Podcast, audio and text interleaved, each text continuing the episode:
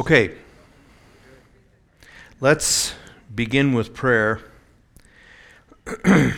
Father in heaven, we thank you for the opportunity to be here tonight. We pray that you would, as we we think every time we gather here, we pray that every activity that's going on, everything that's being taught, and all the hearts, young and old, would receive light and instruction in the way of righteousness. Guide us, we pray, um, tonight, in Jesus' name. Amen. Amen. I thought we could get done with Mormonism in two classes, but I don't think we can. Um, we'll do our best tonight, but I want to start in on doctrine. We've already looked at their history. Um, there are holes in what I taught, but it's pretty convoluted, so you, it, you get down in the weeds. But when you look at doctrine, we want we want to get, obviously, to that. But before we get to that, we have to look at what, to the Mormon Church, um, are their sources of doctrine, sources of authority. Um, we have we have Scripture. Um, the Word of God, Old and New Testament, and we consider that the authoritative Word of God. It is, as we say, the final word on faith and conduct, what we believe and what our ethics, our behavior is. The Mormons have the same thing. They, it's It's false, but they have their, if you want to call it, sacred books, just like Hindus or whoever else have their sacred books. The Mormons, and I think I mentioned it earlier, but the Mormons have um, four, well, really five, but four sources of um, of authority. One is the Book of Mormon. Two is a book called Doctrine and Covenants. Three is a book called Pearl of Great Price. Um, the fourth is the Bible, primarily King James Version, where it's accurately translated. Okay? Um, mean which means they don't pay any regard to it. Okay, wherever the Book of Mormon, the, their their books and their beliefs contradict Scripture, they pay no attention to it. So it's just fake, and it's designed to um, seduce gullible Christians that are too nice. Um, that oh, they're well, they may not believe everything, but they're you know they're good people. No, they aren't. Is that bad to say that? Yeah. So, so they do. They do have the, their Holy Bible is really according to Joseph Smith. Because uh, we had we were going to a Lutheran church when we lived in Saint George, Utah, and there's a there they would read the Bible together, the kids. And, yeah. You know, one through six, or one through four, something like that. But anyway, he said, hey, my thing doesn't. My my Bible doesn't say the same thing your Bible does. Yeah.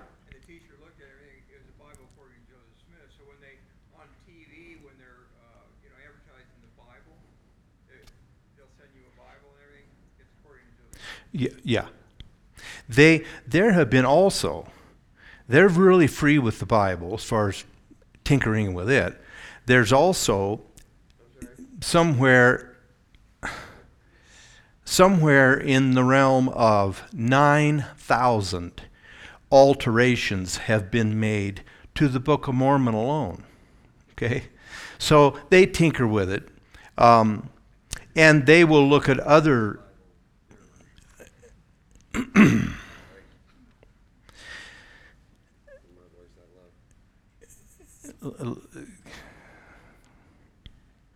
Okay.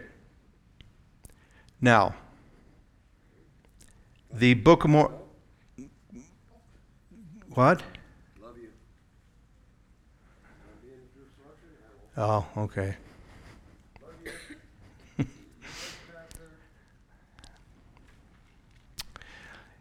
we've dealt with him before. Okay. Um, now,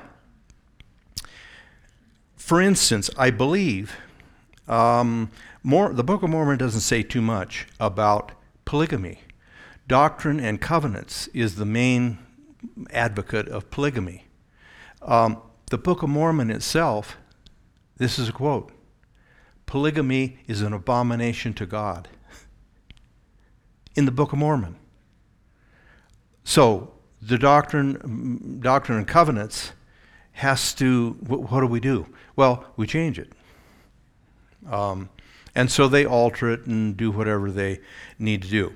Um, the, if you want to say a fifth source is the continued revelations to the either the quorum of the apostles, which is twelve that are leaders, or the the president or the prophet of the church.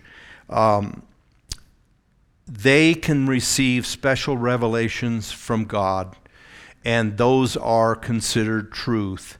And sometimes those are contradictory. Um, So they, they get revelations when they need them, okay? And one fast illustration, I'm going to get ahead of myself. This is hard to, this frankly, you know, this, there is so much material um, that is all over the map that it is really hard to keep track of. But, um, well, I'll, I'll give you two just major revelations that the Lord made. When the army was well on its way towards the borders of Utah, okay? Um, and there was sentiment to wipe them out and not let them become a state. They got a vision. Um, the president got a vision that polygamy was to be no more, okay? Just in the nick of time. I tell you that God, he's something else. And then, in I remember this because I was in seminary, Um, Bob Jones University back in, I was in North or South Carolina, they they got in trouble because they would not um, allow blacks to even enroll. Um, and so Carter was the president. The I R S was then pressuring the Mormons and the um, Bob Jones University that they'd lose their tax-exempt status if they didn't if they didn't quit you know, discriminating against blacks. Okay, um, and I think the Bob Jones case was lost first, and then they turned their guns onto Brigham Young and the Mormon Church, um, and so they called the Quorum of the Twelve Apostles. And they went into what they call in the temple in Salt Lake City, the upper room. Same term for where Jesus ate the Last Supper.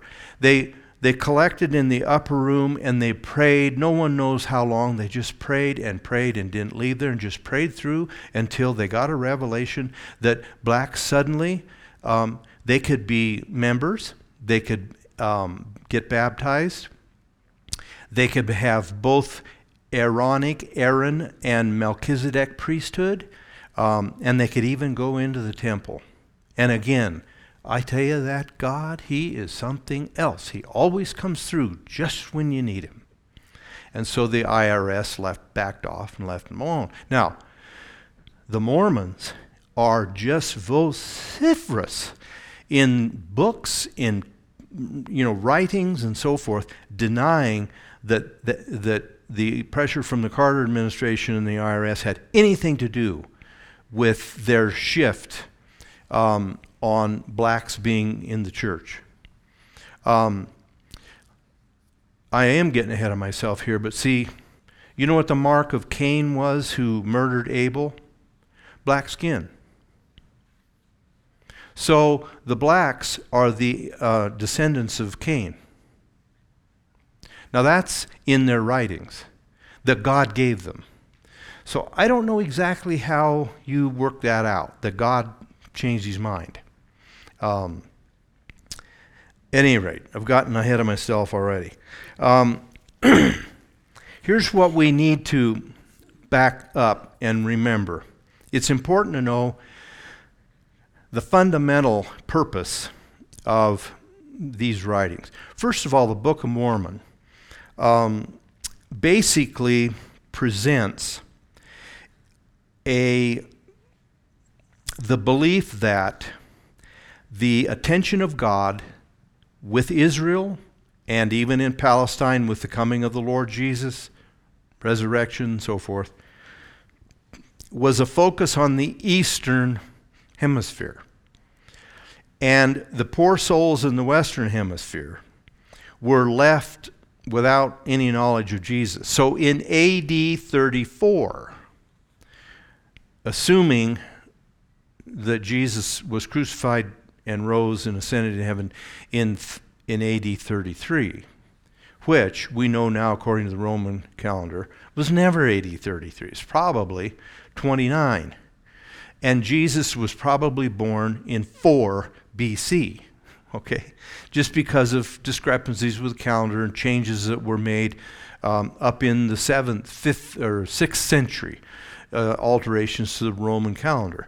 Anyway, um, so Jesus visited the New World, or, you know, the Western Hemisphere, particularly North and South America, North, Central, and South America.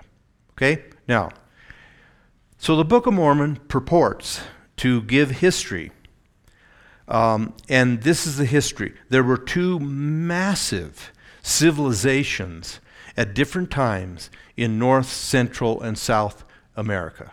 Okay? The first one took place, um, and they know the exact date. Well, they don't. I don't think they know the month and the day, but the year was two thousand two hundred fifty B C. Okay? Now that is when God confused the languages at the Tower of Babel, according to their calendar. Okay? Well, there was a guy there um, by the name of Lehi. Okay? He was at the Tower of Babel. I don't know, you know, if he was a hod carrier, a bricklayer, or, you know, what he was.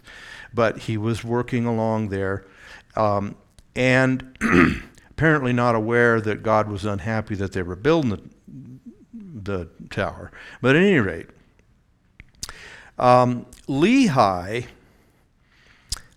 still spoke the language of Adam, the original language mankind had, okay? So he either was tipped off, I'm not sure what the details are, but he took off from the Tower of Babel. And so he, when the, the you know, confusing of the languages, and they escaped in time to retain Adam's language, okay? Now, here's what they did. They made eight special barges. They had glass windows in them. twenty-two fifty B C. Um, anyway, they had glass windows in them, and the, this is a it's a murky description. But they made eight barges for the family of Lehi and his children and extended family, and these barges were covered, and Um, because they were going to go in the ocean. And they ended up shipping out from, probably it would have to have been the Persian Gulf, because the Tower of Babel was in, you know, where Babylon is. And so anyway, however they got out there, they went across the Atlantic Ocean, and they landed on the um, western or the eastern side of Central America. Don't know exactly where. Okay? On the way, the air in the, you know, the breathing and so forth, the, you know, the, the, the air in the barges, you know, got stale with all these people. And so they drilled holes in the ceiling. Bo- well, they drilled holes both top, are you ready? And bottom of the barges, to let in fresh air. I'm not making this up. Okay? I'm not making it up. They drilled holes in the bottom of the barge so that fresh air could get in. Okay? They landed someplace in Central um, Central America. Now, um, I got to do my best to keep all this um, straight here. Um, Lehi, um, well, Lehi was the dad, and um, let's see here. Well, there's a couple other people. I don't know how much of this to even give you. There's another guy named Ether, okay? By the way, um, Ether, I discovered, I didn't know this before, but having reread all kinds of stuff, Ether also wrote twenty-four golden tablets, clear in the two thousands B C. That's different from the golden tablets that Mormon wrote um, in four twenty-eight A D, okay? So you you know, you got to keep all this straight.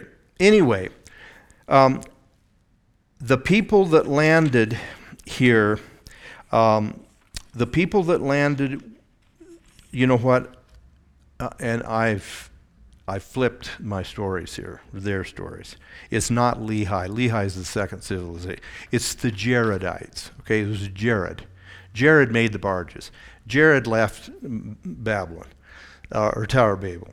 So they got here, they landed there, and they made an extensive civilization that ex- that spread from the tip of South America clear up through North, you know, Canada.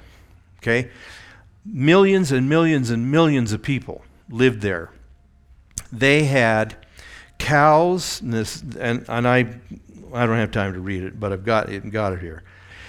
They had cows, swine, um, sheep, goats, um, you know, ch- all kinds of fowl, chickens, you know, whatever else, um, run-of-the-mill livestock. Oh, and they had a lot, they had elephants. They raised elephants. Um, okay.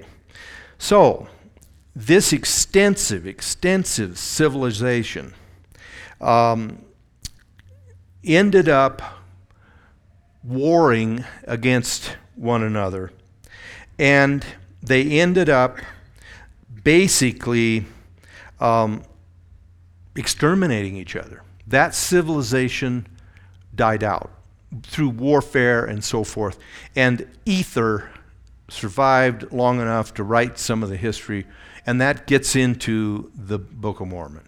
Okay, um, now I don't know exactly, I can't remember when that society died clear out. So now things are nothing's going on in until six hundred B C. Okay, six hundred B C. Or actually like five eighty-nine B C, that is when the Babylonians were marshaling to take over Judea, and that's an accurate calendar, um, take over Jerusalem and, and carry everybody off into Babylonian captivity, okay? There's a guy then, Lehi, and his son Nephi, okay? Um, Nephi prophesied and preached Um, against the Jews in Jerusalem, in Israel, just leading up to the Babylonian attack, that they should turn back to God. And, all, and so the people of Israel drove them out, got rid of them. Well, they, I guess they just took normal ships as far as I know. And they took off into the Mediterranean Sea. And in around six hundred A D or B C, they left, went out through the Mediterranean, went all the way down, went all the way around uh, the you know Cape Horn of South America. Okay, which just reminds me, I've read an obscure book I just finished like a week ago um, of an English armada who, that, that tried one hundred fifty or two hundred years after Magellan tried going around the Cape of South Africa, lost most of their ships, started out with two thousand men total, I forget how many ships, ended up two hundred twenty-five were left. Okay, um, that's a that's considered the graveyard of the earth, uh, that seas. But Lehi and his boy Nephi made it, um, and so well. They had another. He had another son, Laman, L A M A N. Okay, so you got to remember this: Lehi and his two boys, Nephi and Laman, six hundred B C. They go all the way around and come up far enough that they land on the coast of what now is Chile. They went ahead and did the same thing. They established another civilization that spread all the way up North America, South America, Central America. Millions of people, great cities, stretching as far as the eye could see. Um, same kind of thing, all kinds of animals and, you know, whatever. Um, and so they, the Nephi, Nephi and Laman. I don't know what, I suppose Lehi died. Um, but anyway, Nephi and Laman, they served God for a while. And I'm not sure whether it was A D, you know, B C. But anyway, the Nephites and the Lamanites, these two families of the two sons of Lehi, were bickering and at each other, and the Lamanites or Lamanites began to drift away from walk, walking with God, but the Nephi, Nephi, they hung in there. Okay? Now, in A D thirty-four, Nephi, the, or the Nephites and the Lamanites are still here, getting along a while, some of them walking with God, then they fight and whatever. Well, Jesus showed up, and he repeated the Sermon on the Mount here in the New World. I don't know how long he was here. He wasn't here very long, but he introduced the gospel and explained it to everybody. And then, um, then he left. Well, a lot of people bought into the gospel and so forth, and so for two hundred at least years, so that gets you into, say, two hundred fifty A D, the Lamanites and the, and the Nephites pretty well got along, and they sort of followed God or whatever. Well, then the Lamanites um, and the Nephites began to war against each other in earnest.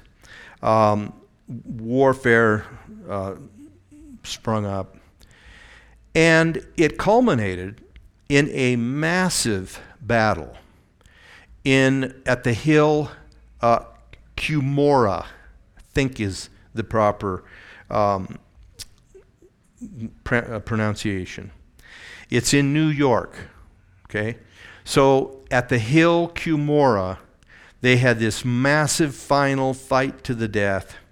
The Nephites got beat. The good people, the people of the Lord, got beat. The Lamanites, um, they defeated the Nephites. Okay?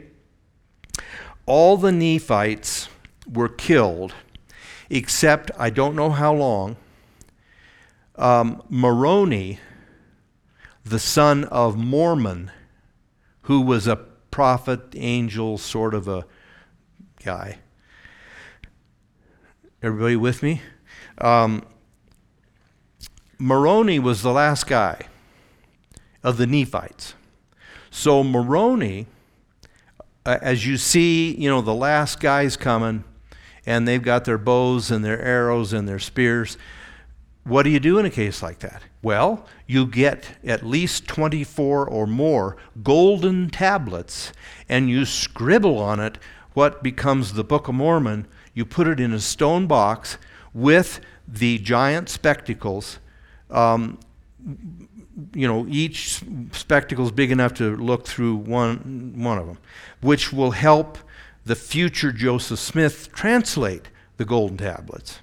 You scribble all this down, you bury it in a stone box in a hill near Palmyra, New York, which is where this hill was supposed to be at. And then, if you're Moroni, I don't know, he was the last guy standing, so he, you know, the Alamo, he bought the farm, okay? Um, and so then Okay, that's that happened in four twenty-eight.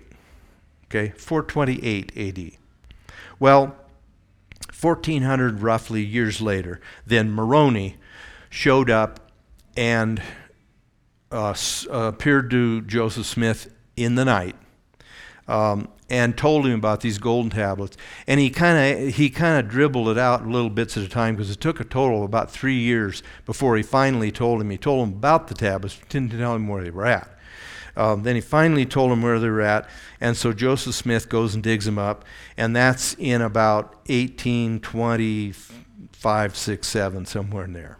Okay, takes him three years to translate it, and he publishes it in eighteen thirty.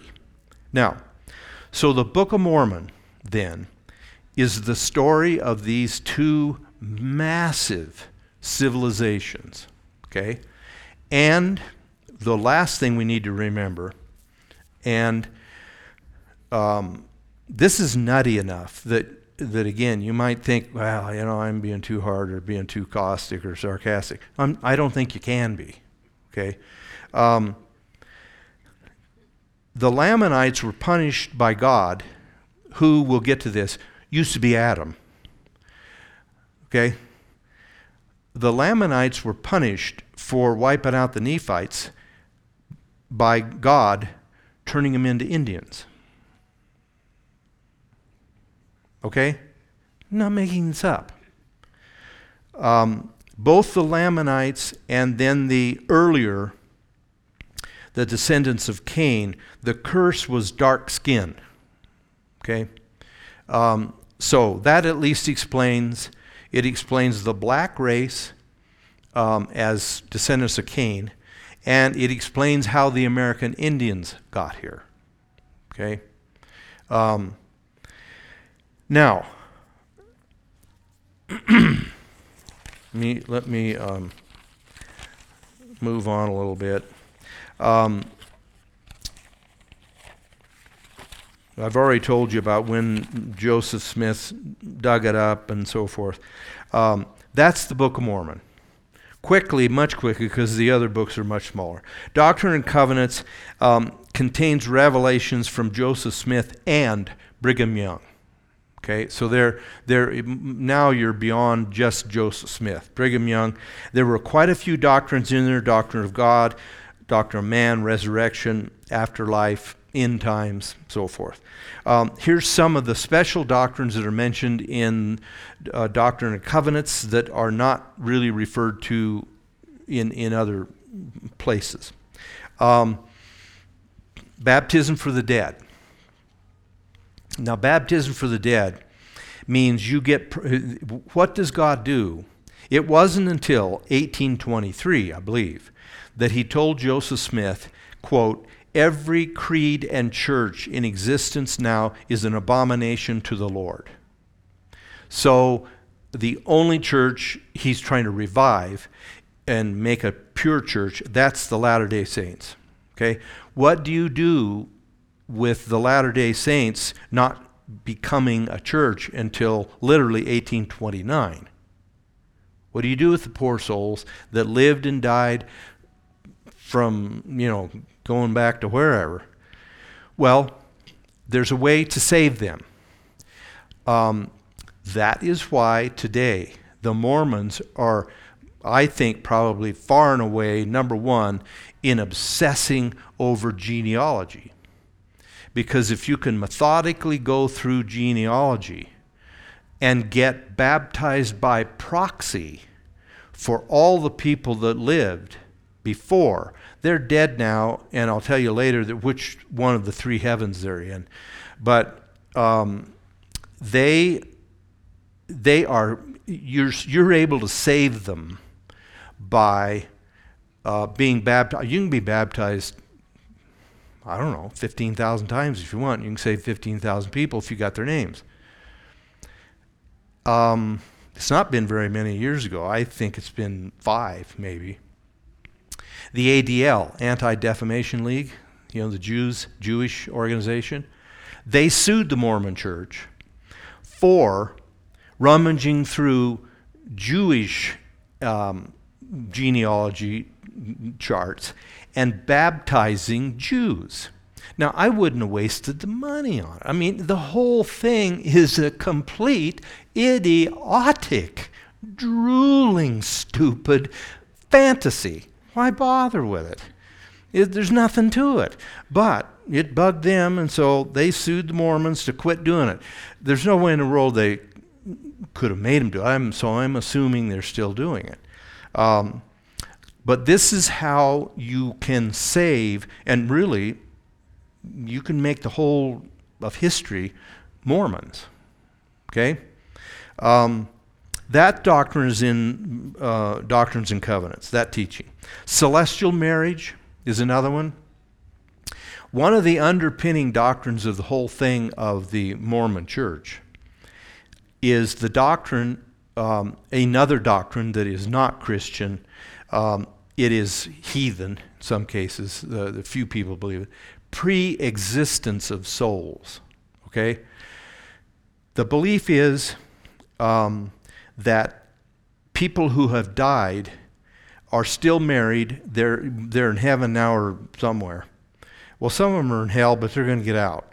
Um, So there are people in heaven now, and they are spiritually married to multiple wives. So there's polygamy in heaven, and they are they are producing um, children, but spirit children. Okay, and if you buy into that, you can see why. A couple things. One, you can see why they have such a um, fetish about um, celestial marriage, and, and um, I'll get to some of that in a minute. But um, they are also, all of these souls in heaven have nowhere to go on earth. So that's why you have to have literal polygamy here. I mean, it's a, it's a, most of it, most of Mormonism is just insane. But there's a couple little, every once in a while, a couple, three doctrines are linked to each other, and they kind of, you know, they're logically why you have to have this doctrine since you got that doctrine. You have the, di- the doctrine of preexistence of souls, then you've got to have polygamy on earth to be able to produce enough bodies, physical bodies, for these spirit uh, children that are constantly being born with the polygamous people in heaven. Um, they got to have bodies to come to. So that's where you need polygamy here. Okay? Um, the idea then, too, was um, that you are, um, you're married forever um, if you are wed in a temple in, you know, certif- by a certified, you know, who, whatever, then you are sealed. Your marriage is sealed um, for eternity. Um, and, you know, we can just simply look around and think, uh, I mean, Jesus said there isn't any marriage in heaven. I mean, he just said that. Okay, that blows that doctrine out, and you should just erase it and go on with life. Okay? Um, but again, Joseph Smith was a creepy sex fiend. Just lay it out to you. He was a he was a pedophile. Okay, um, and so it makes sense that this continual multiple wives and all this kind of stuff is is a cornerstone doctrine um, of their whole of their whole system. Okay. Um, Let's see here. So, celestial marriage, baptism for the dead, polygamy shows up in the book Doctrines and Covenant. Then the book uh, Pearl of Great Price. It has in it the Book of Abraham. Now, Abraham wrote this book. Uh, Abraham wrote this book when he was in Egypt. Remember when he went down to Egypt for a short time with Sarah. Pharaoh took Sarah, wanted to marry her, and all that. Well, during this time, Abraham wrote a book. It's called the Book of Abraham. Okay, that's in the Pearl of Great Price, um, and it tells how things began on um, the star Kolob. Am I pronouncing, anybody know if I'm pronouncing that correctly? It's really important. Um, K O L O B, okay? On the star Kolob is where I think things began, okay? Um, but who knows? Um, but at any rate, um, the star then, or the planet, whatever you want to call it, of Kolob um, is where people were first came into being, okay? Now, but here's the wackiness. Um, they believe in, they also are, they are um, polytheistic. Mormonism, they deny the Trinity, but they speak everywhere of gods, okay? There are gods um, that came into being as a result, I think. Uh, Adam came into the garden, but the garden was already created. The fall was predetermined by the gods, okay? The council of the gods decided that they would make Adam. And it says, quote, Adam came into the Garden of Eden with Eve, one of his celestial wives, okay? Um, now, here's the murky mess that I can think I can explain. Somehow there were evil people even in heaven, in these new created people. Some of them weren't nice, and others were good, okay? The, up in up in heaven, there was some. There were some evil people. They were sent to earth, and some of them also were cursed with being sent into colored, skin-colored bodies. Okay. Now, when God has said all this, it repeatedly, you really have to have quite a revelation to back all this up, you know, get out of it so you don't lose your tax-exempt status, okay? Um, but at any rate, um, Earth was created as a place for these kind of drifting bad people that are in heaven, children, spirit children of all these polygamous gods, people who made worked them well, worked themselves up to being God, okay? Um, They needed a place to discipline them, the gods, needed a place for these spirit children to be tested and to be punished a bit, but to be um, trained how to themselves work their way up to being God, gods. Okay? I know everybody is right with me. So Earth was sort of a training ground, a bit of a punishment. It's kind of a timeout um, for the people in heaven to send the people who weren't acting too good to this place, okay? But they're expected, all those here, now you have this assembly line going of spirit children coming from heaven down here and polygamous here producing all kinds of physical bodies for them to have a place to go. Um, The process that is supposed to take place, okay, is every single human is to work their way up to being a god. And here's their, this is a Brigham Young quote um, from Pearl of Great Price. And I got to make sure I get this right. As man is, us right now, as man is, God once was. Now God is Adam, but he's now God.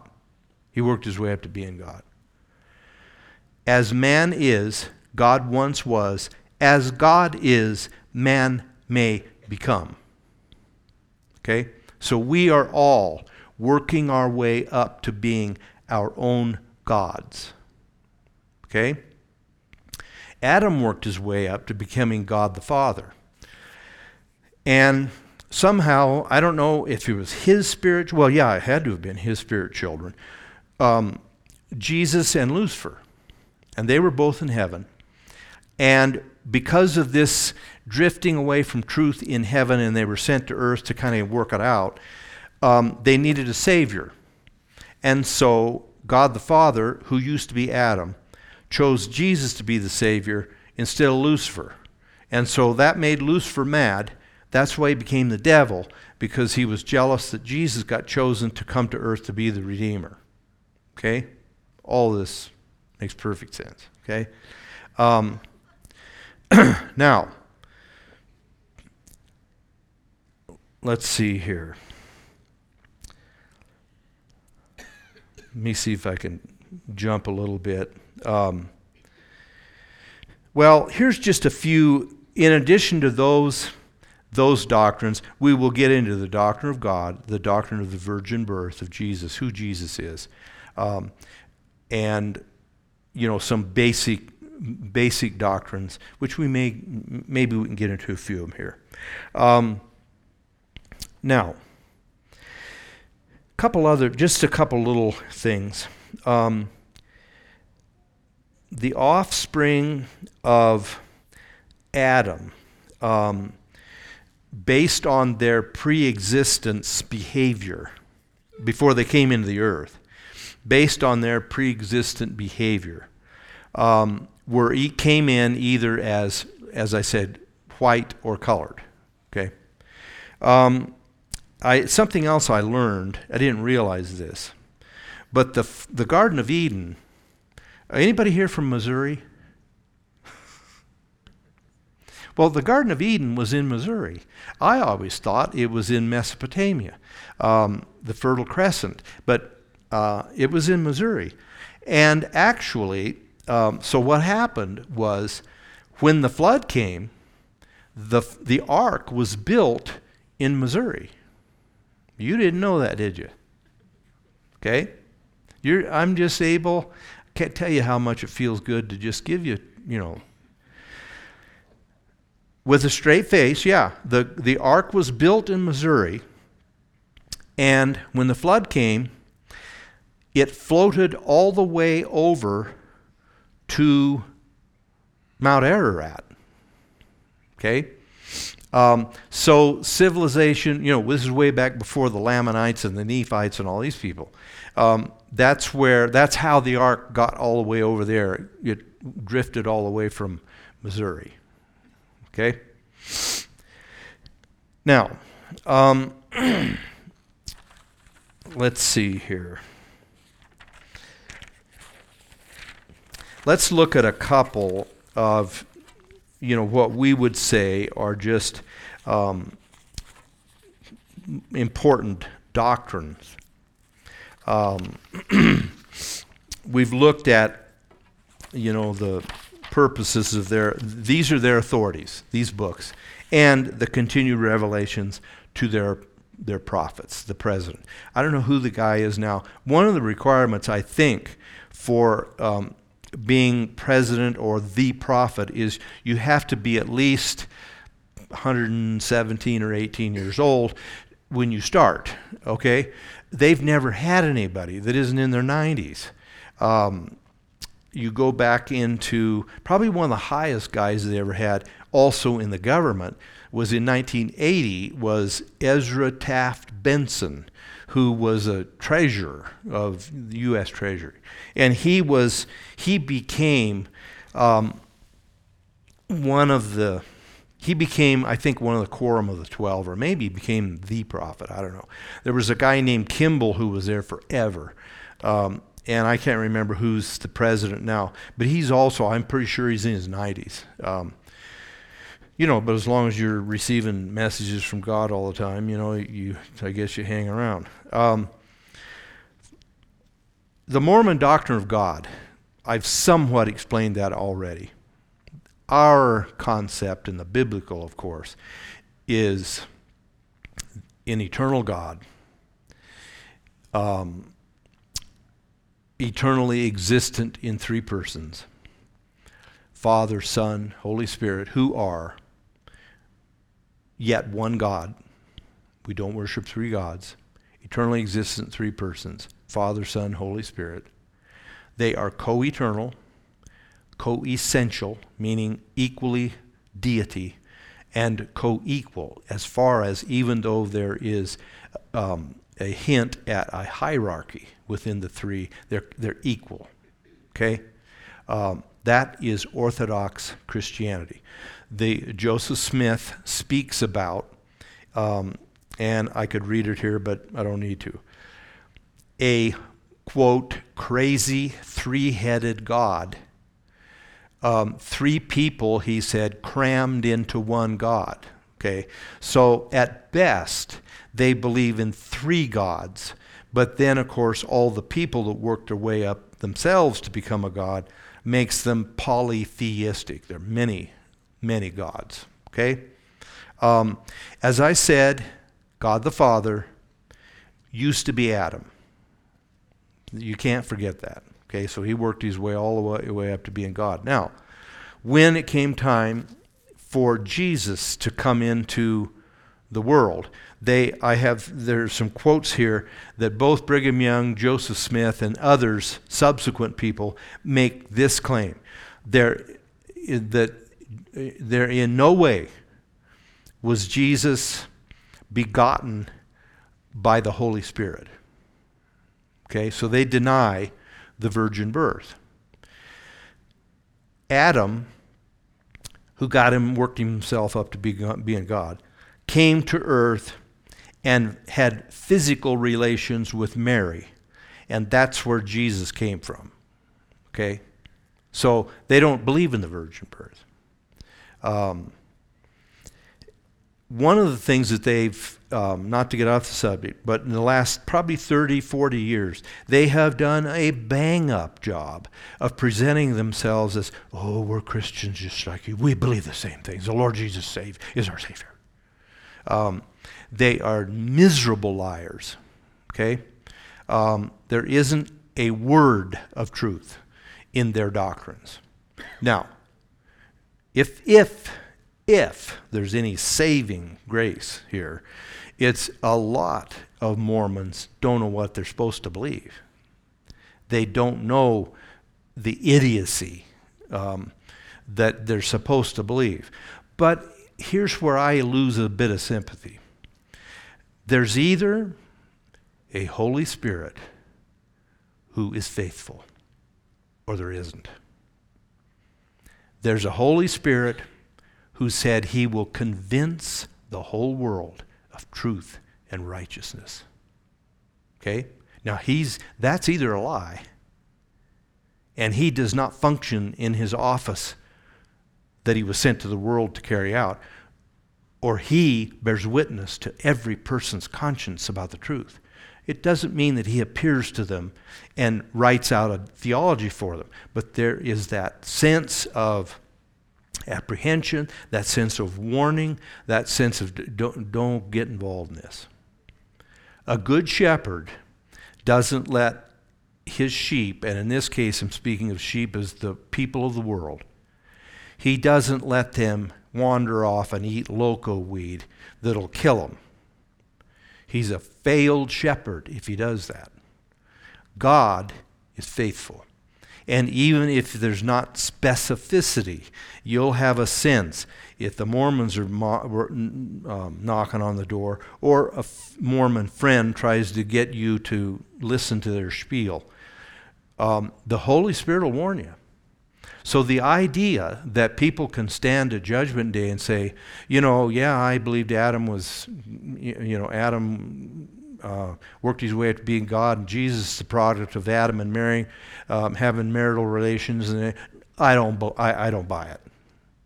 Or we got a problem with the faithfulness of the Holy Spirit, and he's out for truth.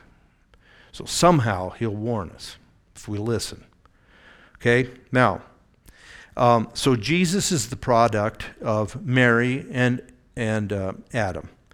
Um, now the Holy Spirit, I'm making none of this up. The Holy Spirit is fluid. Yes, that's what I said. The Holy Spirit is a fluid.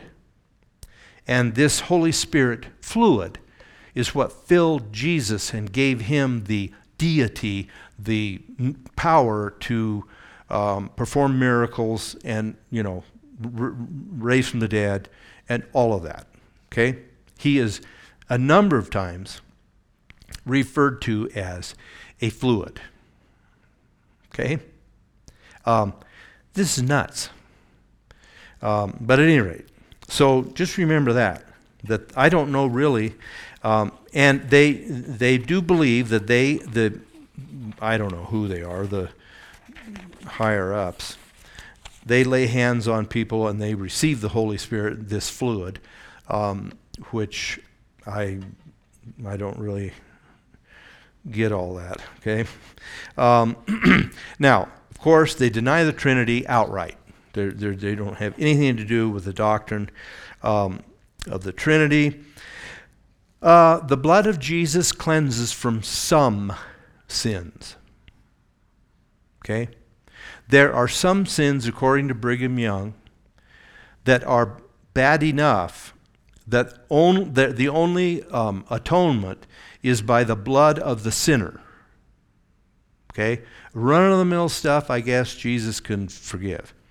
But if you do something bad enough, then you have to die for it, and that your blood being shed will allow for forgiveness of whatever it was you did. Another doctrine that the Mormons teach is called universalism. Universalism is that eventually all people will be saved. Okay? Um, they believe in a hell, but it's sort of a temporary holding place. Um, and people can, um, e- people will, will even be able to get out of there um, and make it to heaven, okay? Now, um, let's see. Let's look at, we've, so we looked at God and the virgin birth and the Trinity and so forth, their views on that. How are you saved? What's the doctrine of salvation in the Mormon church? That's critical. Critical for us, critical in Scripture. Um, you're saved by faith in Christ. Doesn't that sound wonderful? Trust in the Lord, say, Jesus our Savior. Yeah, but it's their Christ. It's their description of Jesus, who is not virgin born, who Um, is the brother of Lucifer, and himself has worked his way up to being a god. Okay? So, this is why I think that the Mormons are one of the most pernicious outfits, because of the fact that they insist on using what you would call orthodox Christian Um, terminology, but they do not mean, they don't mean what we mean. And they know that. They are perfectly aware that when they talk about our Lord and Savior Jesus Christ, they know good and well that they don't mean what the Scripture describes as our Lord and Savior Jesus Christ. But they are deceitful. And so they'll use um, They'll use biblical um, terms. By the way, I don't think you knew this, but here's another little nugget. How many wives did Jesus have? You know Jesus was married. Yeah, Jesus was married to both Mary and Martha, the two sisters, and to the other Mary, Magdalene. Okay, so Jesus was a polygamist. He had three wives and had children. Okay? um, anyway. Now, you have to have faith in Christ.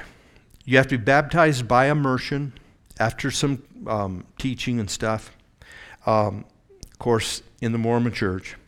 Um, So you're saved by faith in Christ, um, baptism in the Mormon church, and, this is a quote, and all we can do ourselves to be good in addition to God's Christ's forgiveness.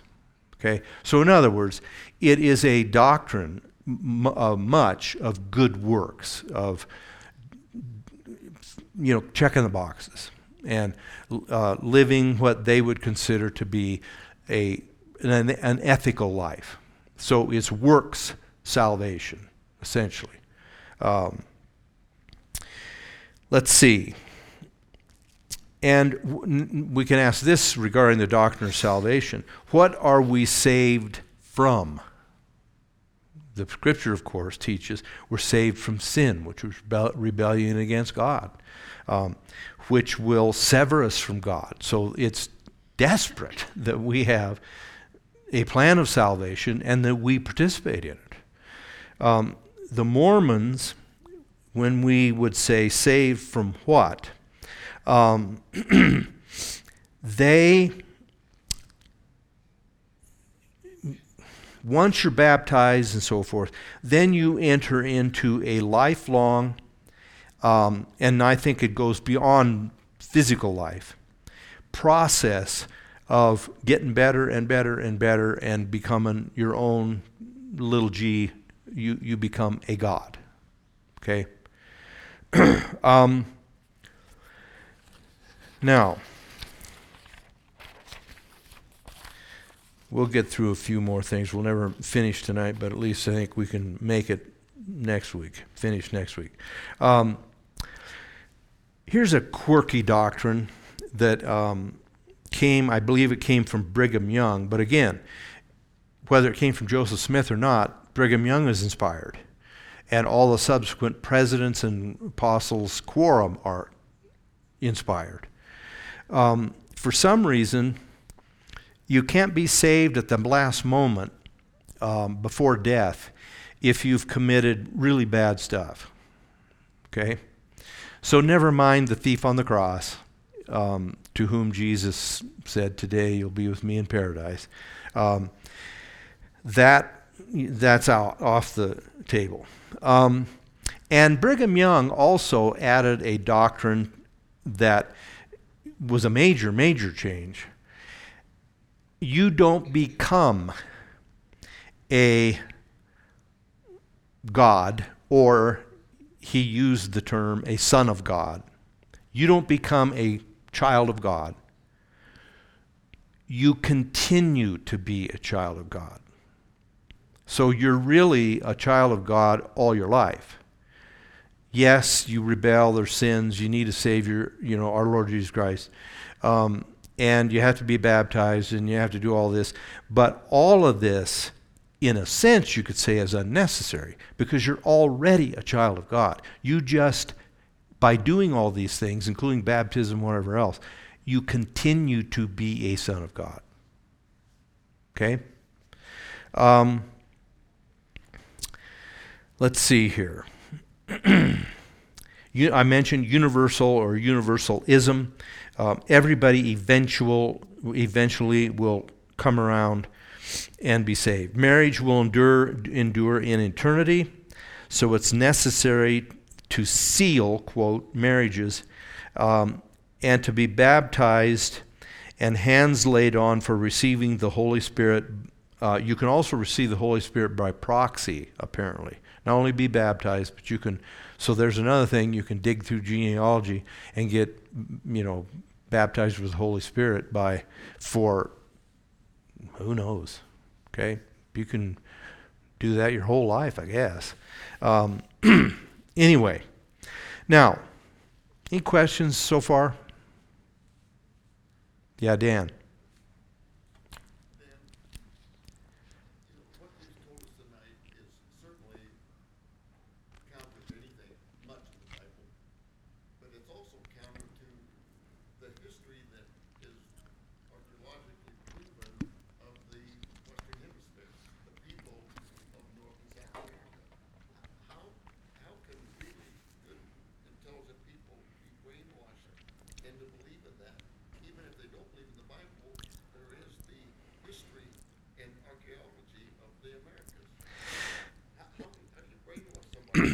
There's so much stuff in here that in the previous page, I forgot that.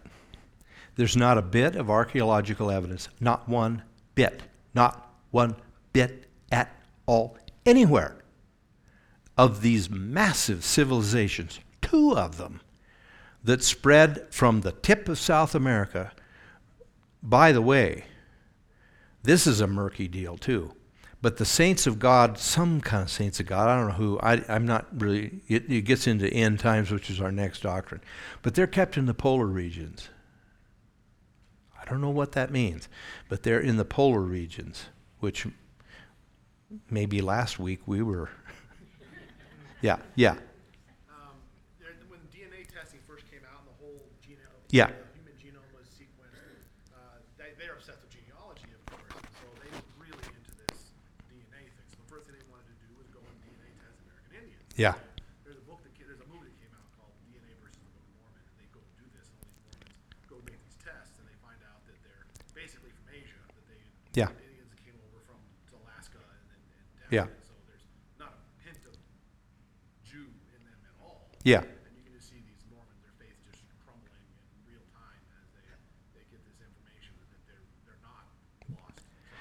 Yeah, they're into, they're, there's another cult called British Israelism or Anglo-Israelism, but they, the Mormons throw in a bit of that too, that they believe that the um, inhabitants here, the American, the Native Americans, were the lost tribes of Israel. But that means that the Indians are Semites, but they're not. They're Mongols. They're from... probably came over land bridge, you know, and emigrated here. They are clearly not Semitic, but they would have to be Semitic if they were Lamanites who came over on the barge that with holes drilled in it um, uh, to populate the whole nation or whole continents. So not only is there no archaeological, but there's absolutely no Uh, genealogical evidence at all to support any of this purported history of the Americas. So in the end, Dan, here's what you have. The, here's another thing. And I know there's, I had a good friend all through high school. He was a Mormon. Um, we got along, you know, we played baseball together and whatever. So I'm not for, you know, finding Mormons and executing them, okay? But Um, they run a tight ship, um, and you play ball. Um, a good friend of mine who, in fact, in this building when we early got into it, preached here once. He was a superintendent out in the Pacific Conference, or, uh, you know, Oregon, Washington. Got saved in my church in Oregon and got called to the ministry and was a superintendent over sixty-some churches. He grew up in Salt Lake City. His dad was a way up in the world in Gates Rubber Company. And it, it the, the Mormon um, straitjacket bled clear down to Little League. And he was nine, ten, eleven, somewhere in there. He didn't get drafted ever for the Little League teams, because his dad was Presbyterian, and they went to the Presbyterian church. Wasn't Mormon. I mean, it's down to Little League.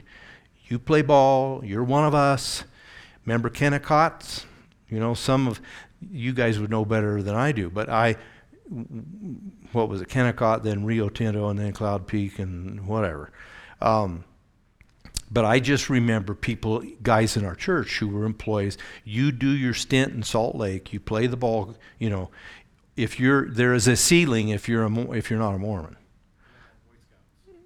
Boy Scouts is another one. That has become the official youth group of the Mormon church, um, is the Boy Scouts. So they, they, but they run a tight ship. And if you, there are Mormon historians who have unearthed, Um, I was reading today, there was a, I, I can't remember, there's some guy named Spaulding, okay? And he wrote some sort of a, you know, fantasy novel that today people claim, um, and, and some Mormon archaeologists and Mormon historians have been kicked out for writing about it. But there is a novel that some guy wrote and published it in about eighteen twenty-three. And there's huge passages of that book, and I can't remember the name of it. Well, it was supposed to be how the, the something about the Hebrews in the New World. So um, anyway, there's massive chunks of that that are plagiarized word for word in the Book of Mormon. So there's there's a lot of evidence that even though Joseph Smith had a fertile imagination, he plagiarized a lot of stuff. There's twenty-five thousand exact word verses out of the King James that are in the Book of Mormon. Now, that twenty-five thousand verses is a lot. It's only a six hundred page book to start with. Um, so it's massive plagiarism in, in his wacky imagination. Um, but you, you just plain, remember when Howard Hughes died? And that whole business of the Mormon, um, um, some will, you know, whatever, um, that the Mormons ended up supposedly at, for a while, heir to um, Howard Hughes's fortune. Um, I don't know if you remember that or not, but it was a wacky deal. They found it out in the desert and all kinds of stuff. Um, but you do not cross the the Mormon hierarchy. Um, if you want to stay in business, you know, if you want, unless you leave. So I think, Dan, it's, it's the, you know, it's intimidation and so forth, but I think it gets down to bare knuckles if you keep pushing it. Um, they'll excommunicate you and blacken your reputation, put you out of business, because they they run Utah. So um, there's a price to pay if you start um, mucking around in the history. Anything else? Mm-hmm.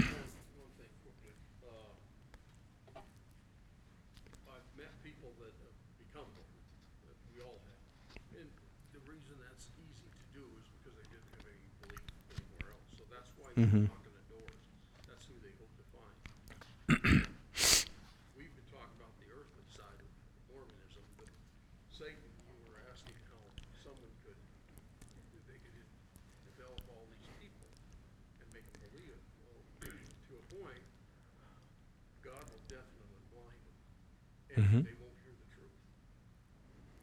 It's, I don't know if God shuts them out because he shook the dust from his sandals, but uh, if you've spoken, uh, my attorney,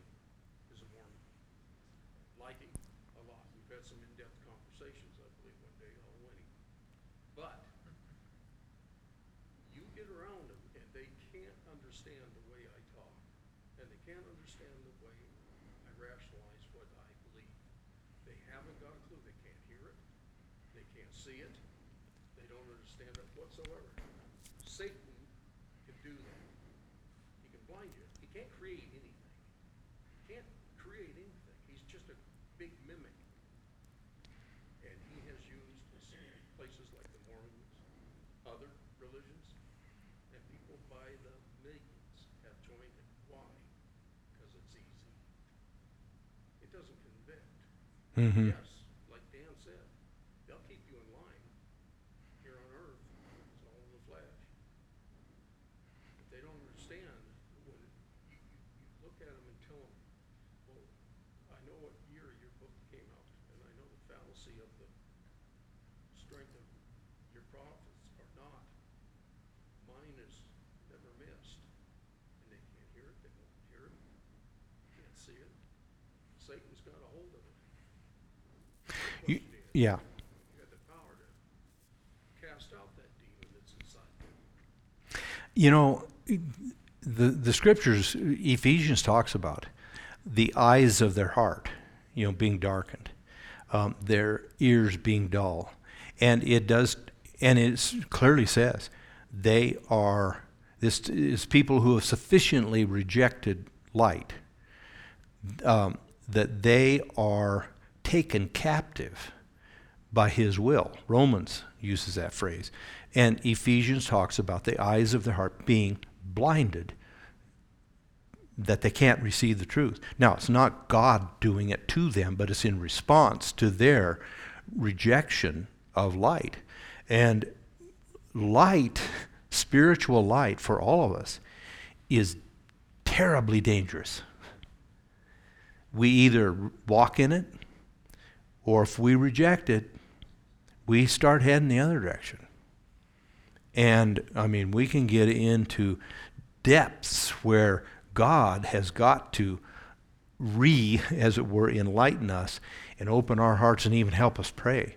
I can remember I was far enough away from God and all the light that I had um, at twenty or so, I couldn't pray and mean it. I, I had to ask God. I just begged God. I said, Lord, please convict my heart and help me to be able, I, I'm, I'm so hard-hearted that even what I know I ought to want and and do want, I I can't get there.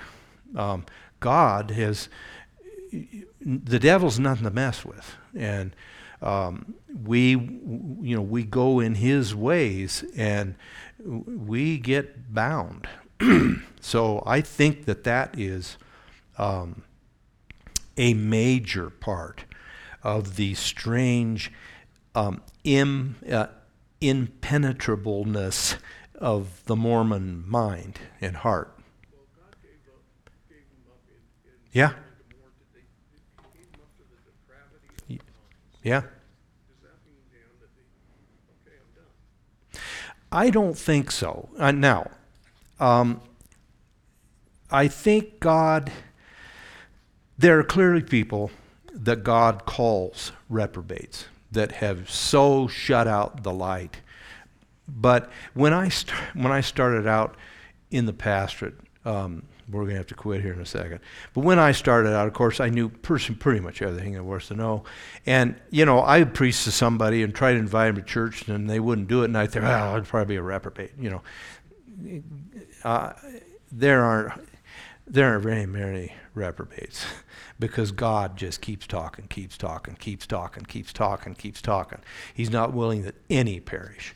Um, there's no, there's no way I think we can even measure the lengths God goes to to just keep at it, keep at it, keep at it. Um, but there are, I think I've met two. In fifty-one years of pastoring, I think I've met two. Um, They were old, uh, very old, very hard, just dark, hateful, wicked, hard-hearted as can be. Um, and I don't even know if I was right about those two guys, but those are the only two I think I've met. Um, but um, I think in the, Paul does talk about, the same passage where he talks about taken captive by the devil. He talks about, um, that God could grant repentance, that they could recover themselves. I mean, they get out of it. So um, I think you got to really work hard and long and persistently for most of your life to get to the point of being truly rejected by God. Um, but it's nothing to trifle with, obviously. Okay, well, we better quit. We've got end times to finish up, and if you can if you can kind of chill out and just wait till next Wednesday night to find out which planet you're going to be on, okay? You got to wait. I can't help it. Um, so anyway, um, we better pray and get out of here. Father in heaven, we thank you again for beneath all of this is the solid rock of the Scripture, the faithfulness of God to every heart, the light Jesus brought into this world that says lights every person who comes into the world.